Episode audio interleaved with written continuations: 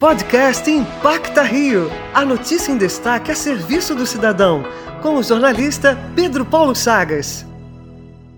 O Impacta Rio, sempre que pode, traz iniciativas que unem a arte à responsabilidade social. Dessa vez, a gente apresenta a você o Modern Dance, que, como o próprio nome diz, usa a dança para dar novas perspectivas de vida para crianças e adolescentes de comunidades da Zona Norte do Rio. Além disso, o projeto distribui cestas básicas para pessoas apoiadas, o que é motivo de orgulho para Larissa Ferreira, uma das mentes por trás do Modern Dance. É mais do que recompensador, é gratificante. Quando a gente consegue assistir as pessoas para além da arte, quando a gente consegue de fato ir na fome da pessoa que está ali fazendo a aula, frequentando a aula, tendo uma outra realidade atrás da sala de aula, quando a gente consegue levar o pão de cada dia para aquela pessoa que está ali na sala de aula sorrindo, missão cumprida, sabe? O Modernidense tem essa missão, além de reconhecer que cada corpo é um corpo, cada corpo tem uma possibilidade sim de dançar, de fazer arte arte.